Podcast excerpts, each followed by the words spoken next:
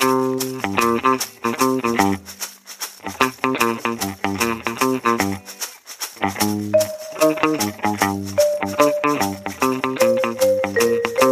heute schon morgen wäre.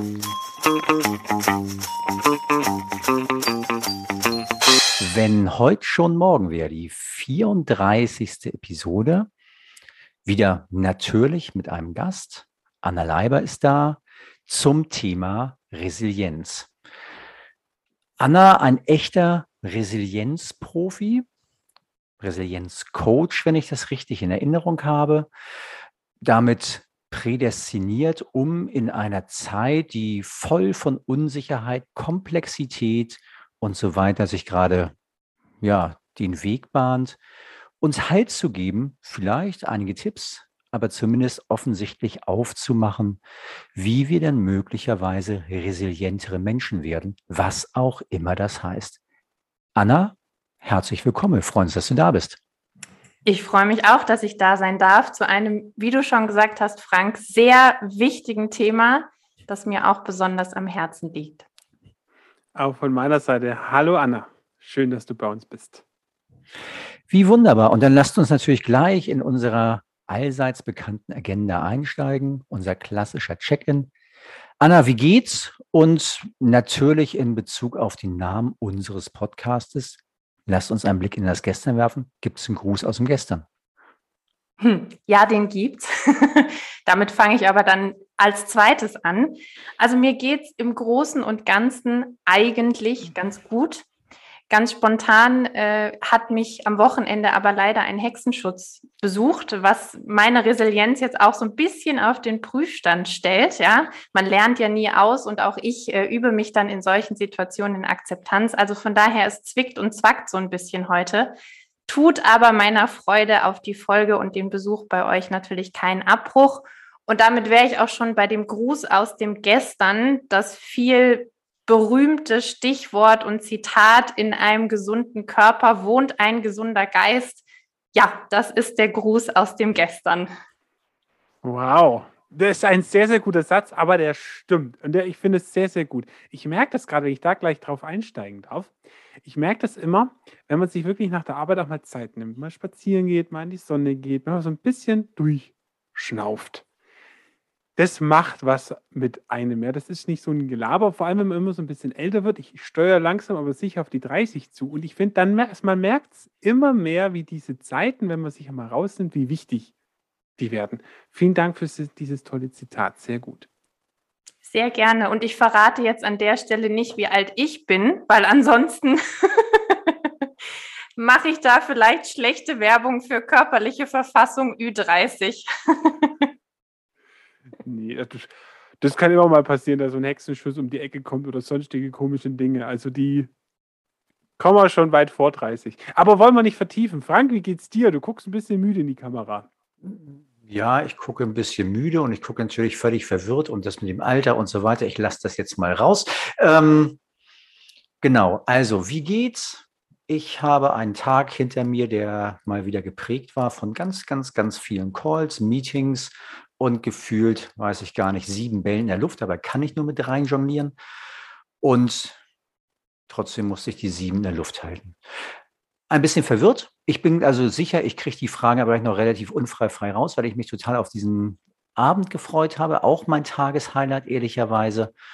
Und ja, bin da. In Hamburg scheint die Sonne. Vielen Dank, äh, dass ich heute irgendwann hätte rausgehen sollen. Ich werde es also gleich nachher schaffen, wenn die Sonne nicht mehr da ist. Aber versprochen, ich gehe raus, weil ich möchte ja gerne was für den gesunden Körper und damit auch den gesunden Geist tun. Erhaltend. Danke. Genau. In meinem Alter besonders wichtig.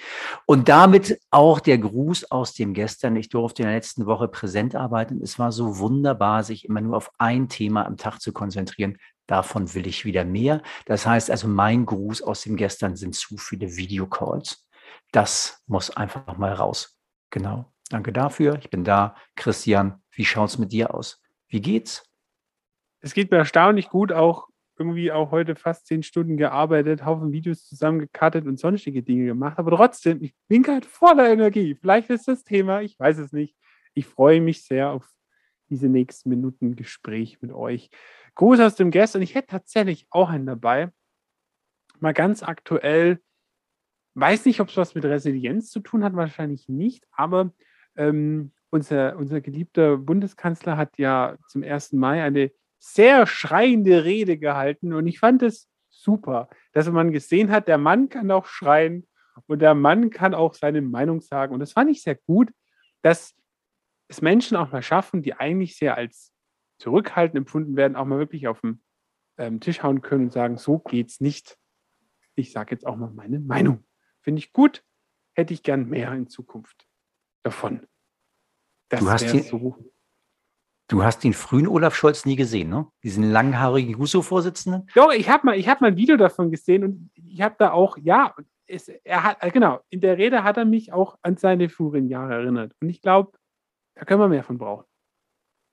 So, aber lassen wir mal das Politische. Anna, stellen wir mal dich jetzt in den Fokus. Was hast du mal gelernt? Was machst du heute und was ist dazwischen so passiert? was habe ich mal gemacht und gelernt? Da komme ich jetzt doch noch mal mit der Politik um die Ecke, denn ganz ursprünglich bin ich studierte Politikwissenschaftlerin und habe mir damals vor allem die internationalen Beziehungen näher angeguckt, habe dann aber sehr schnell für mich entschieden, ja, das ist ein spannendes Feld und ich meine, gucken wir aktuell ins Weltgeschehen, es ist und bleibt weiterhin spannend es ist aber doch nicht meine Welt und vor allem nicht meine Arbeitswelt. Und was für mich damals auch schon immer klar war während des Studiums, ich möchte gerne viel mit und für Menschen machen. Die Richtung war mir nach dem Abbruch Politik nicht ganz so klar. Dachte ich mir, hm, muss ich mir irgendwas anderes suchen?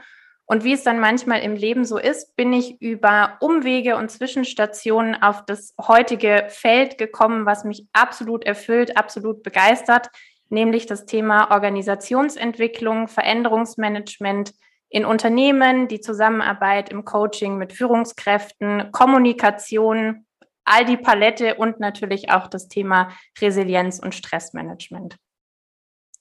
Spannend. Aber da habe ich vor echt gut, dir gute, gute, wie heißt es, äh, Vorlage gegeben mit. Ja, es war ein, ein reibungsloser Übergang, könnte man sagen. Als, als hätten wir das vorher erprobt und Christian wusste es nicht, sondern, aber wie schön ist das? Und letztlich, Anna, lass uns aber auch nochmal das andere Feld aufmachen. Du bist ja auch Podcasterin, das hast du jetzt gar nicht gesagt. Ähm, wir haben das ja hier immer mal wieder auch erwähnt, dass wir zeitgleich ja auch auf den Gedanken gekommen sind, die Welt mit, mit unseren Gedanken zu behelligen. Auf, auf das Positivste. Vielleicht auch noch ein Satz dazu. Was, was macht euer Podcast und da hat Resilienz ja einfach auch gerade noch mal einen Fokus. Das ist sehr wahr. Also was macht unser Podcast mir und meiner Podcast-Partnerin ähnlich wie bei euch vor allem sehr viel Spaß und Freude? Der Podcast heißt Herzenstöne, so klingt das Geben und ist mit der ganzen bunten Bandbreite und Palette voll. Wir haben da drin Buchempfehlungen. Wir haben ganz viel natürlich auch zum Thema Coaching, weil wir beide, Inken und ich, selbstständig auch noch im Coaching-Bereich unterwegs sind und hatten jetzt brandaktuell im April den Themenmonat zur Resilienz. Und da war dann natürlich auch der Anknüpfungspunkt für euch beide zu sagen, hey, nachdem die Anna da schon was darüber erzählt hat, fragen wir doch einfach mal freundlich an, ob sie nicht vielleicht bei uns auch vorbeikommen kann. Und da konnte ich gar nicht anders, als natürlich Ja zu sagen. Ein Sehr wunderbarer gut. Bogen. Ja, danke dir und schön, dass du da bist. Und lass uns aber nochmal direkt reinspringen in dieses Thema jetzt wirklich Resilienz und vielleicht auch erstmal mit einer Begriffsklärung. Was ist denn das eigentlich genau? Hast du sowas wie eine, wie eine, wie eine kurze allgemeine Definition oder ist das, kann man das so kurz gar nicht sagen? Hm, wie lange haben wir denn Zeit? Fünf Gegen, Minuten. Gegenfrage. Oh, fünf Minuten. Ja, okay, Nein. dann. nimm, dir, nimm, dir so lang, nimm, nimm dir so lange Zeit wie du. Ich, ich versuche mich mal kurz zu fassen. Und was ich bei dem Thema für mich irgendwann als, als besonders hilfreich empfunden und definiert habe, ist gar nicht so sehr eine Definition, ja, kein Duden, den man aufschlägt unter Resilienz, was steht denn da, sondern vielmehr ein Bild. Und wir kennen das alle noch von früher aus dem Kinderzimmer, dieses bunte, dicke Stehaufmännchen. das man einmal so angestupst hat, was dann so ein bisschen gewackelt hat und wieder zurückkam. Und das im Wesentlichen ist eigentlich Resilienz. Also ein resilienter Mensch kann man sich so vorstellen wie dieses Stehaufmännchen, das wir damals alle wahrscheinlich in unseren Kinderzimmern hatten. Bin ich da jetzt zu jung für? Ich kenne das nicht. Nicht? Du kennst das nicht? Nee. Ich kenne das natürlich. Oh Gott, musste das bei mir was aushalten. Aber das ist, ja, das ist ein wunderschönes Bild. Ehrlicherweise habe ich das ja auch manchmal mit meinem Fußball verwechselt und trotzdem stand es dann doch immer wieder. Ja. Aber wie groß, aber jetzt mal, wie, wie groß ist die Aufmännchen? Okay, muss ich mir nachher mal angucken. Okay, so ein Also- Männchen. Genau, so, so ein kleines Männchen, Ja. 20 Zentimeter, 30 Zentimeter vielleicht. Und es hatte, also zumindest in meinem Kinderzimmer, hatte die Edition immer noch so einen kleinen Hut oben auf, ein dickes Bäuchchen. Und den hast du dann immer so angestupst. Mhm. Meistens auch Geräusche dann noch gemacht. Wahrscheinlich war unten Rassel drin oder so. Bietet sich ja für kleine Kinder an. Und dann konntest du das Mhm. anstupsen und das wackelte so ein bisschen von links nach rechts, von links nach rechts und irgendwann stand es wieder. Und dann begann das ganze Spiel von vorne.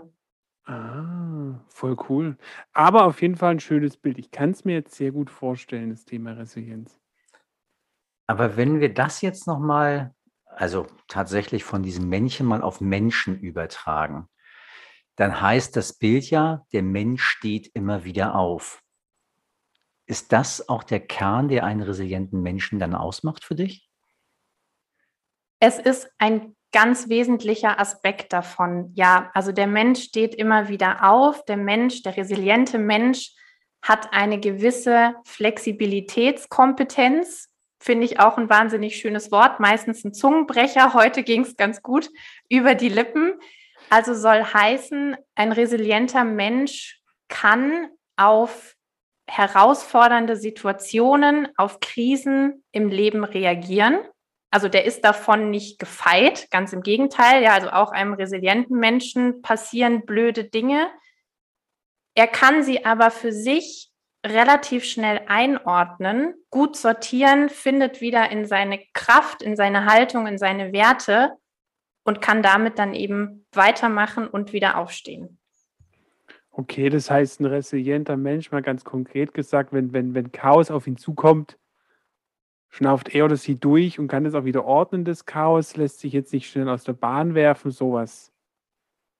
Okay. Genau. Und wird mit jedem, wird mit jedem Chaos besser und lernt mit jedem Chaos dazu, hat dann wahrscheinlich auch irgendwann die Fähigkeit im Sinne von Akzeptanz, das Gute in diesem schlechten, bösen Chaos zu sehen, klingt manchmal auch sehr verrückt, kann aber durchaus wirksam sein und lässt sich eben nicht mehr so schnell umpusten davon oder beeindrucken, wie es vielleicht ein nicht so resilienter Mensch tun würde. Mhm.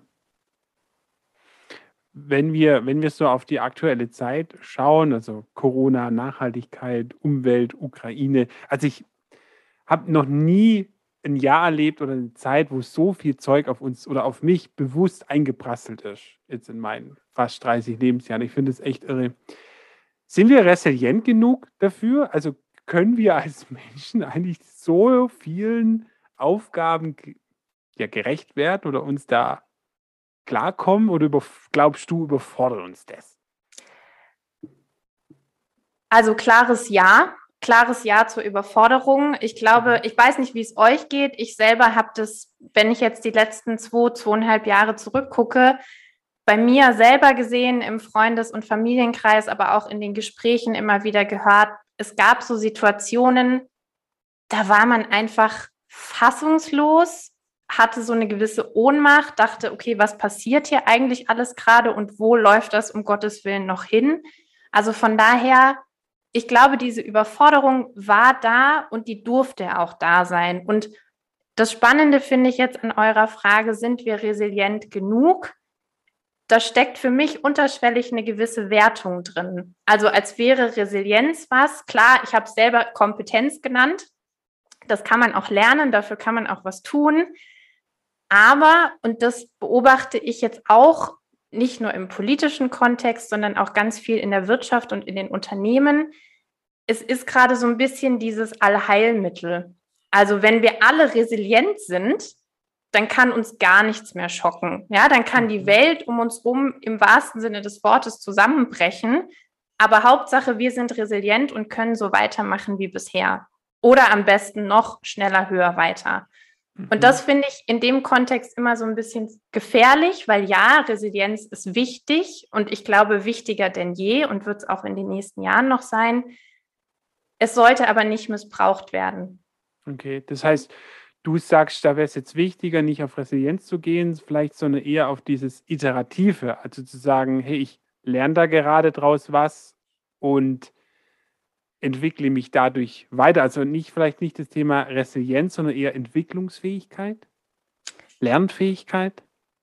Ja, in Kombination. Also mhm. Resilienz ist für mich kein Zustand von gut oder schlecht, richtig oder falsch. Ich kann das nicht auf einer Skala messen und sagen, okay, nur weil ich jetzt in der einen Krise so reagiert habe, bin ich irgendwie schlechter resilient. Und wenn ich in der nächsten so reagiere, bin ich besser resilient und kann mich da irgendwie einkategorisieren, sondern es ist, wie du sagst, dieses, was nehme ich denn für mich aus jedem Erlebnis, aus jeder Krise, aus jeder Herausforderung mit und wie gehe ich damit für mich selber, aber auch für die anderen, für mein Umfeld in Folge um? Und wie entwickle ich mich weiter? Wie rede ich darüber? Wie verändere ich vielleicht auch meine Haltung in dem Kontext?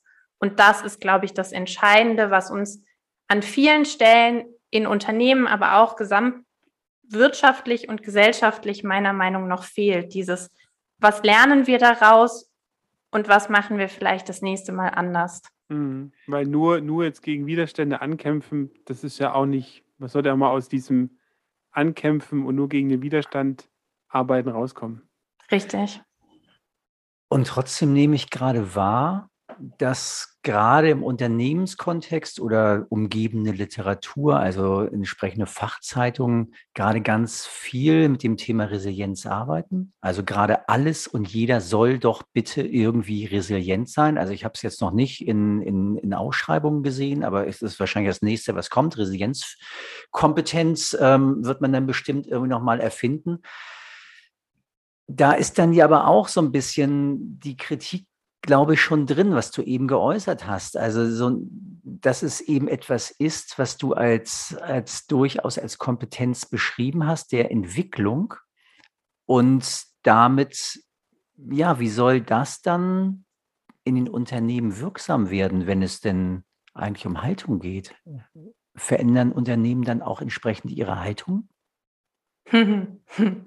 in einer idealen Welt würden sie das sicherlich ein Stück weit tun. Und dafür gibt es ja dann auch so Menschen wie mich, die sich um Veränderungsmanagement und Organisationsentwicklung kümmern. Also jetzt aus eigener Erfahrung gesprochen, da darf noch kulturell viel passieren in den Unternehmen und da darf mehr getan werden in solchen Gebieten wie Stressmanagement, wie Resilienz, wie Coaching, das sind ja Themen, und ich hatte es gerade neulich auch im Coaching davon mit einer Führungskraft, auch diese ganze Geschichte um emotionale Intelligenz, emotionales Führen.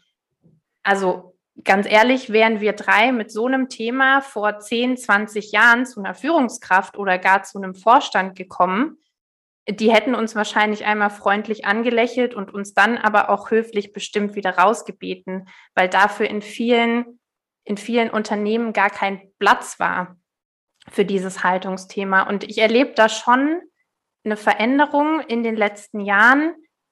Das darf ganz persönlich aus meiner Brille gesprochen, aber noch mehr werden. Mm, nochmal ganz, ganz konkret gefragt, du hast viel mit Haltung gesprochen, aber jetzt mal, was genau, also welches Verhalten ganz genau glaubst du, muss sich da verändern? Wenn es um Thema Resilienz geht? Also wie, wie, wie, wie, wie anders sollten da Führungskräfte reagieren? Was, was, was, also wenn wir zum Beispiel eine Führungskraft haben, die sehr autoritär ist, es geht sehr viel über Abteilungsmeetings und dann kaskadisch wie nach unten. Also was muss sich da verändern, um so Resilienz zu fördern oder um diese Entwicklungsiterative zu fördern? Ein Punkt, fast eigentlich mein Lieblingspunkt und ich weiß, da bin ich bei euch an einer sehr guten Adresse, Kommunikation.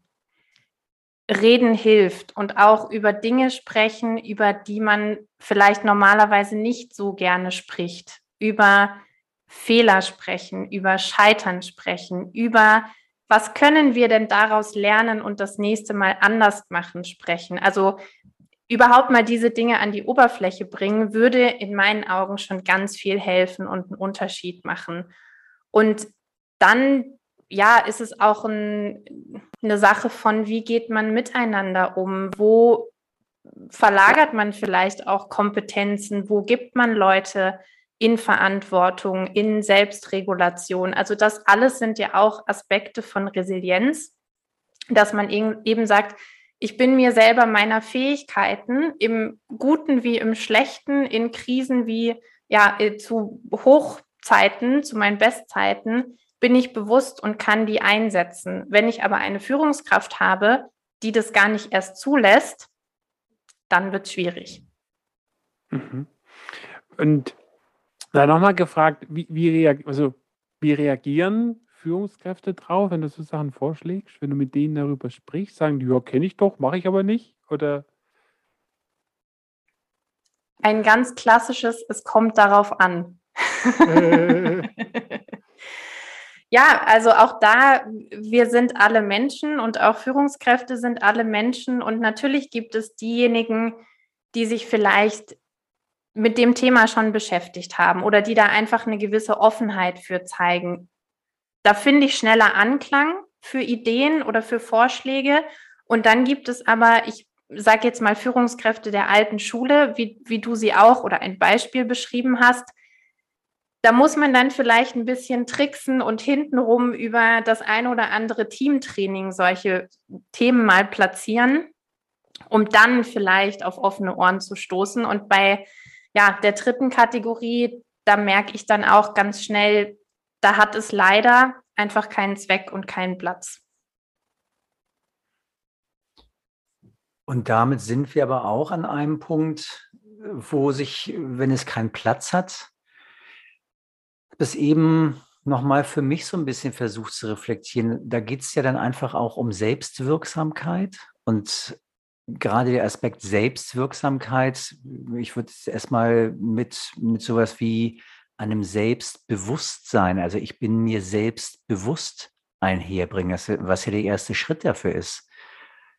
Wie erlebst du das dann, ähm, dieses Selbstbewusstsein als ersten, als ersten Schritt überhaupt zur Selbstwirksamkeit, gerade bei Führungskräften? Durchaus als sehr herausfordernd, weil dieses auf sich selbst schauen und vielleicht sich auch seiner eigenen Verantwortung, egal in welchem Kontext, bewusst zu werden, das war ja lange nicht Usus.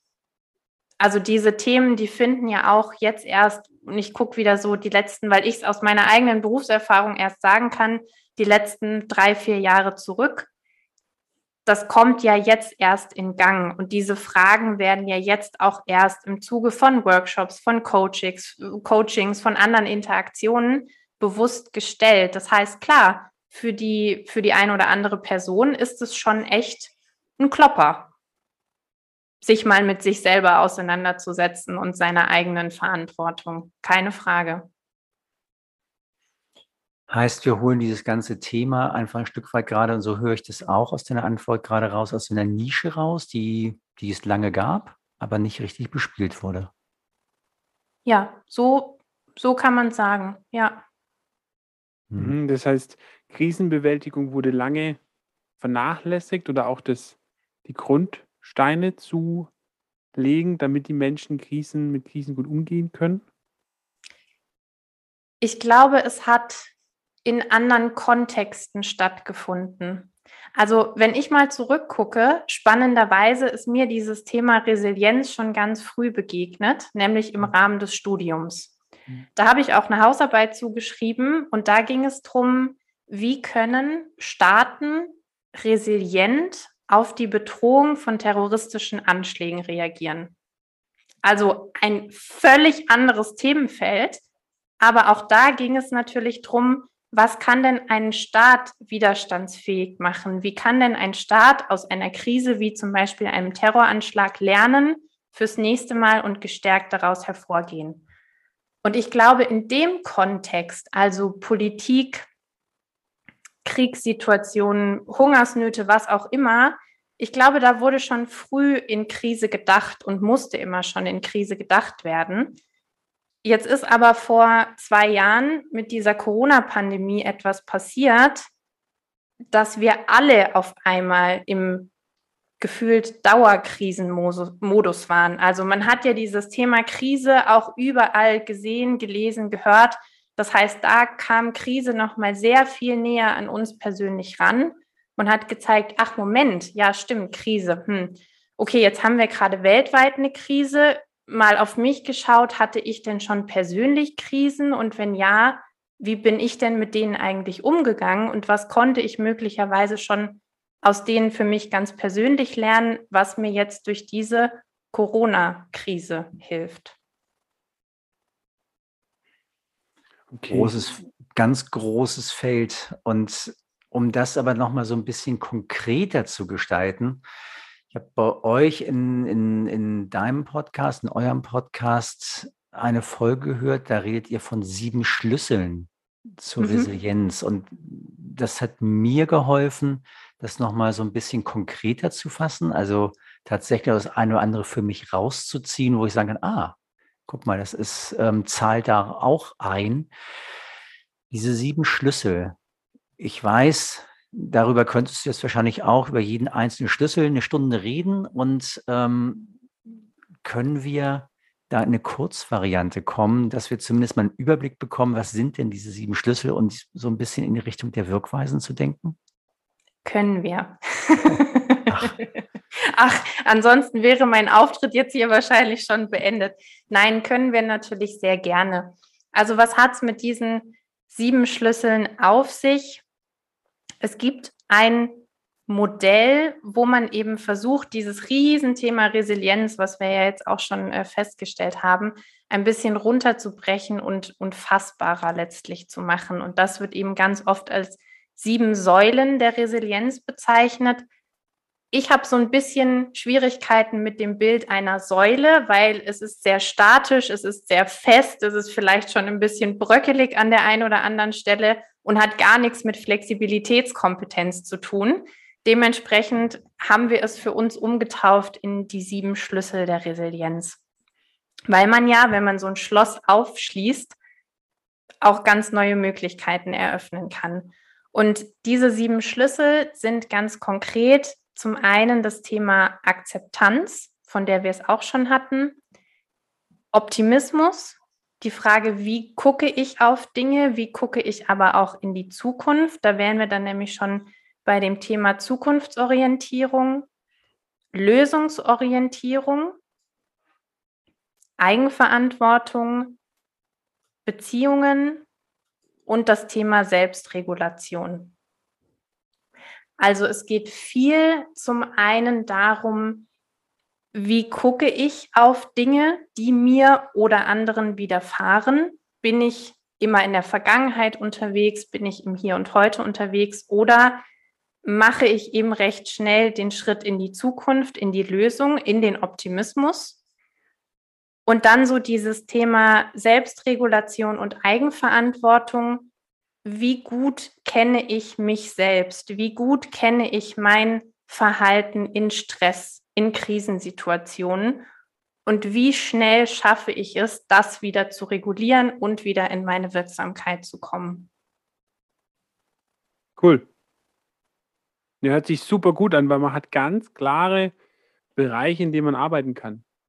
Und in dem man vielleicht auch in der Coaching-Situation ganz klar auch herausfinden kann, wo steht da die Person und wo kann ich ihr vielleicht helfen. In dem einen Punkt ist sie schon weiter und in dem anderen Nee, hört sich gut an. Sehr gut nachvollziehbar. Aber um das für mich auch nochmal handhabbarer zu bekommen, klar, im Coaching verlasse ich mich ein Stück weit drauf. Mein Coach kennt das, mein Coach weiß das und mein Coach führt mich da möglicherweise auch hin und gibt mir diesen Entwicklungsraum. Wenn ich da für mich alleine drauf gucken möchte, Wie, wie kann mir das gelingen? Hast du da einen Tipp? Wie kann ich damit für mich arbeiten? Es gibt, und das ist das Schöne, finde ich, ganz unterschiedliche Dinge, wie man da vorgehen kann. Also wenn wir jetzt das Thema Akzeptanz zum Beispiel nehmen, aus eigener Erfahrung, das ist ein tägliches für sich üben. Also da geht es ja auch schon um, um Alltäglichkeiten. Habe ich heute einen in Anführungszeichen guten oder schlechten Tag? Habe ich jetzt gerade Wehwehchen im Rücken oder nicht? Stehe ich im Stau oder nicht? Das sind alles Situationen, in denen wir unsere eigene Akzeptanzfähigkeit, Kompetenz üben können. Ja, indem wir sagen, okay, hey, ich bin jetzt vielleicht ein bisschen langsamer unterwegs, aber hier liegen noch 50 Bücher, die habe ich die ganze letzte Woche nicht angeguckt oder das ganze letzte Jahr. Ich schnapp mir jetzt mal eins und mache da was Gutes draus. Und ich akzeptiere jetzt einfach, dass es so ist, wie es ist. Also das eine Sache, die man natürlich immer wieder für sich üben kann. Das ganze Thema Zukunftsorientierung, Lösungsorientierung kann ich für mich natürlich auch immer wieder in unterschiedlichsten Situationen üben, in denen ich mich selbst so ein bisschen beobachte und mich frage, woran denke ich denn jetzt gerade? Oder wo stehe ich jetzt gerade, wenn ich auf Thema XY schaue? Argumentiere ich da immer in der Vergangenheit oder suhle mich vielleicht in der Vergangenheit oder wage ich es mal, den Schritt nach vorne zu gehen und nach vorne zu denken, Dinge vielleicht einfach auszuprobieren. Also auch das eine Sache, eine Haltungssache, die man für sich üben kann. Dann gibt es aber natürlich auch wirklich ganz fassbare Dinge. Ich kann für mich ein Dankbarkeitstagebuch zum Beispiel führen. Ähm, ich kann mir überlegen, hey, was, was lief denn gut diese Woche oder was habe ich erfolgreich gemeistert? Eine Situation, wo ich in dem Moment vielleicht dachte, oh Gott, oh Gott, aber so rückblickend, ah, war eigentlich doch ziemlich gut, wie ich das gewuppt habe. Ich kann da mit Leuten drüber sprechen, dann schlage ich zwei Fliegen mit einer Klappe, nämlich meine Dankbarkeit, meine Akzeptanz, aber auch mein soziales Netzwerk. Ich kann mich ganz viel in Meditation und Achtsamkeit austoben. Auch das trägt natürlich sehr viel zur Selbstwahrnehmung bei. Also ihr seht, ich kann tausend Dinge ausprobieren. Und wenn ich sie richtig mache und wenn ich die richtigen aussuche, dann tragen die auch schlussendlich alle zu meiner Resilienz bei, können zu meiner Resilienz beitragen. Schön. Anschlussfrage, aber daran nochmal. Und ich switche jetzt noch einmal auf den, auf den Unternehmenskontext, bevor Christian wahrscheinlich gleich mit seinem liebsten Satz kommt. Langsam müssen wir ausfaden. Ich merke, ne, ich habe die Uhr tatsächlich mit im Blick. Nein, wow. aber wenn ich, wenn ich da jetzt einmal nochmal auf den Unternehmenskontext gucke und diese, diese Frage oder dieses, diese Wahrnehmung, da wird gerade Resilienz ist ein brennendes Thema und dir eben gut zugehört habe. Das hat ja für mich mit vor allem auch mit Zeit zu tun. Also mit Zeit, die ich investieren muss, um mich mit mir und genau diesen Themen zu beschäftigen. Ist das auch etwas, was du beobachtest, was es dazu gibt? Oder was, wie, wie kann ich das denn so in den Alltag bringen? Also wo kann ich das so in den Alltag auch im, im Arbeitsleben bringen, dass es mir gelingt, diese Resilienz nicht unter den Tisch fallen zu lassen? Hm. Ja, also das Thema Zeit, das du ansprichst, ist eine ganz heikle Kiste. Denn damit werde ich auch häufig in, in Gesprächen oder in Teamworkshops dann konfrontiert, dass es heißt, ja, die Maßnahmen, die klingen ja alle super, aber Frau Leiber, wissen Sie, wir haben ja eigentlich jetzt schon keine Zeit für unsere Aufgaben. Wie sollen wir denn das noch obendrauf bringen? Zumal Zahlen, Daten, Fakten getriebene Unternehmen, du ziehst da ja erstmal keinen Gewinn draus. Also wenn du jetzt manche Resilienzmaßnahmen umsetzt, das ist eine langfristige Investition. Und das ist wirklich was, was ich immer wieder gerne und oft und auch manchmal sehr konsequent predige. man investiert Zeit für Zeit. Also das, was ich mir jetzt nehme, und seien es nur fünf oder zehn Minuten in einer Teamrunde, dass man mal gegenseitig fragt, hey, wie geht's uns denn eigentlich gerade? Oder was ist diese Woche gut gelaufen? Worauf sind wir besonders stolz? Was können wir nächste Woche anders machen? Das sind ja Kleinigkeiten, die sich auch irgendwann als Selbstverständlichkeit einspielen. Aber wenn ich das heute investiere, dann zahlt sich das morgen, übermorgen in einem Jahr deutlich aus. Sehr schön. Das ist ein sehr, sehr schönes Schlusswort, zu sagen, ich investiere jetzt Zeit, die sich später auszahlt. Anna, wie geht's dir jetzt nach den circa 30 Minuten, in denen du mit uns über Resilienz gesprochen hast? Mir geht's wunderbar. Ich merke, ich bin warm gelaufen. Ich könnte jetzt hier mit euch noch liebend gerne Stunden mich unterhalten zum Thema Resilienz und Weltpolitik, aber das verschieben wir einfach auf ein nächstes Mal, würde ich sagen. Sehr gerne, sehr gerne. Frank, wie geht's dir? Nimmst du was mit? Hast du was eingepackt in deinen Koffer? Du weißt doch, kein Podcast, ohne dass ich was mitnehme. Und nein, es, also auch wieder nachdenklich. Ich bin ja nach diesen Aufnahmen oder in diesen Aufnahmen, ich werde ja durchaus nachdenken, ich lasse mich ja durchaus bewegen und nehme natürlich Dinge mit, auf der einen Seite für mich etwas so, ich habe für mich nochmal verstanden, meine Oase der Bedürfnisbefriedigung, von der ich ja immer so gerne breche, hat wahnsinnig viel mit Resilienz zu tun. Auf der anderen Seite nehme ich aber auch mit ein Bild, Resilienz hat für mich nach dem auch wieder wahnsinnig viel mit Beweglichkeit zu tun. Ich werde also nicht Resilienz ist nichts, wo ich dastehe und lasse plötzlich Dinge an mir abprallen, sondern Resilienz hat was damit zu tun, ich komme in Bewegung und beschäftige mich aktiv mit Dingen. Und das ist, glaube ich, das, was ich gerade mitnehmen kann und ähm, ja, vielleicht noch aktiver in meinen Alltag bringe, gerade vielleicht auch heute. Wie wunderbar. Christian, wie ist es mit dir? Wie geht's und was, was packst du ein? Ganz viele Bilder habe ich mitgenommen irgendwie, kon konnte mir ganz viele Bilder vorstellen, als du wie gesprochen hast, war ganz, ganz spannend. Ich fand die sieben Schlüssel sehr gut. Ich finde es sehr gut, dass ihr es dadurch schafft, dieses Thema Resilienz sehr konkret runterzubrechen.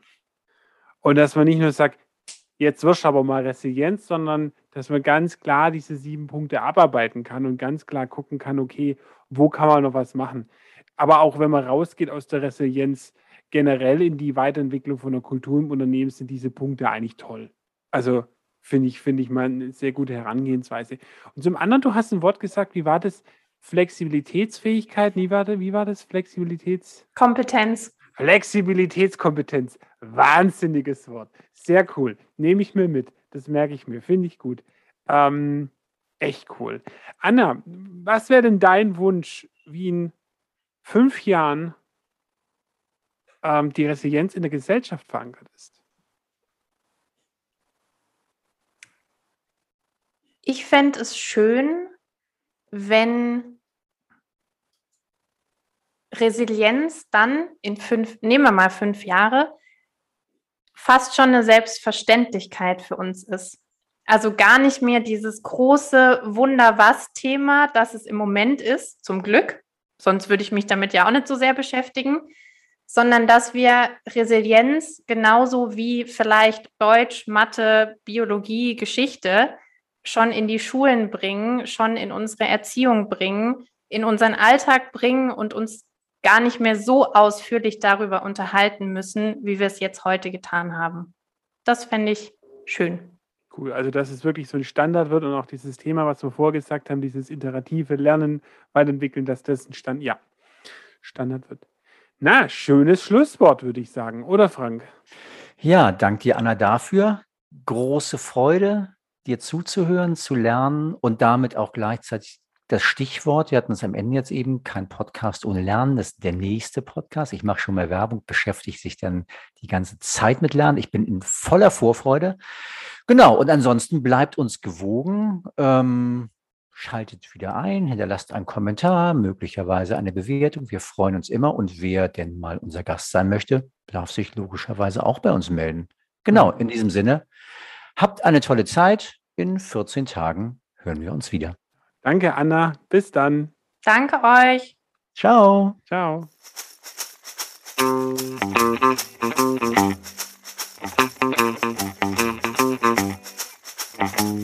Wenn heute schon morgen her.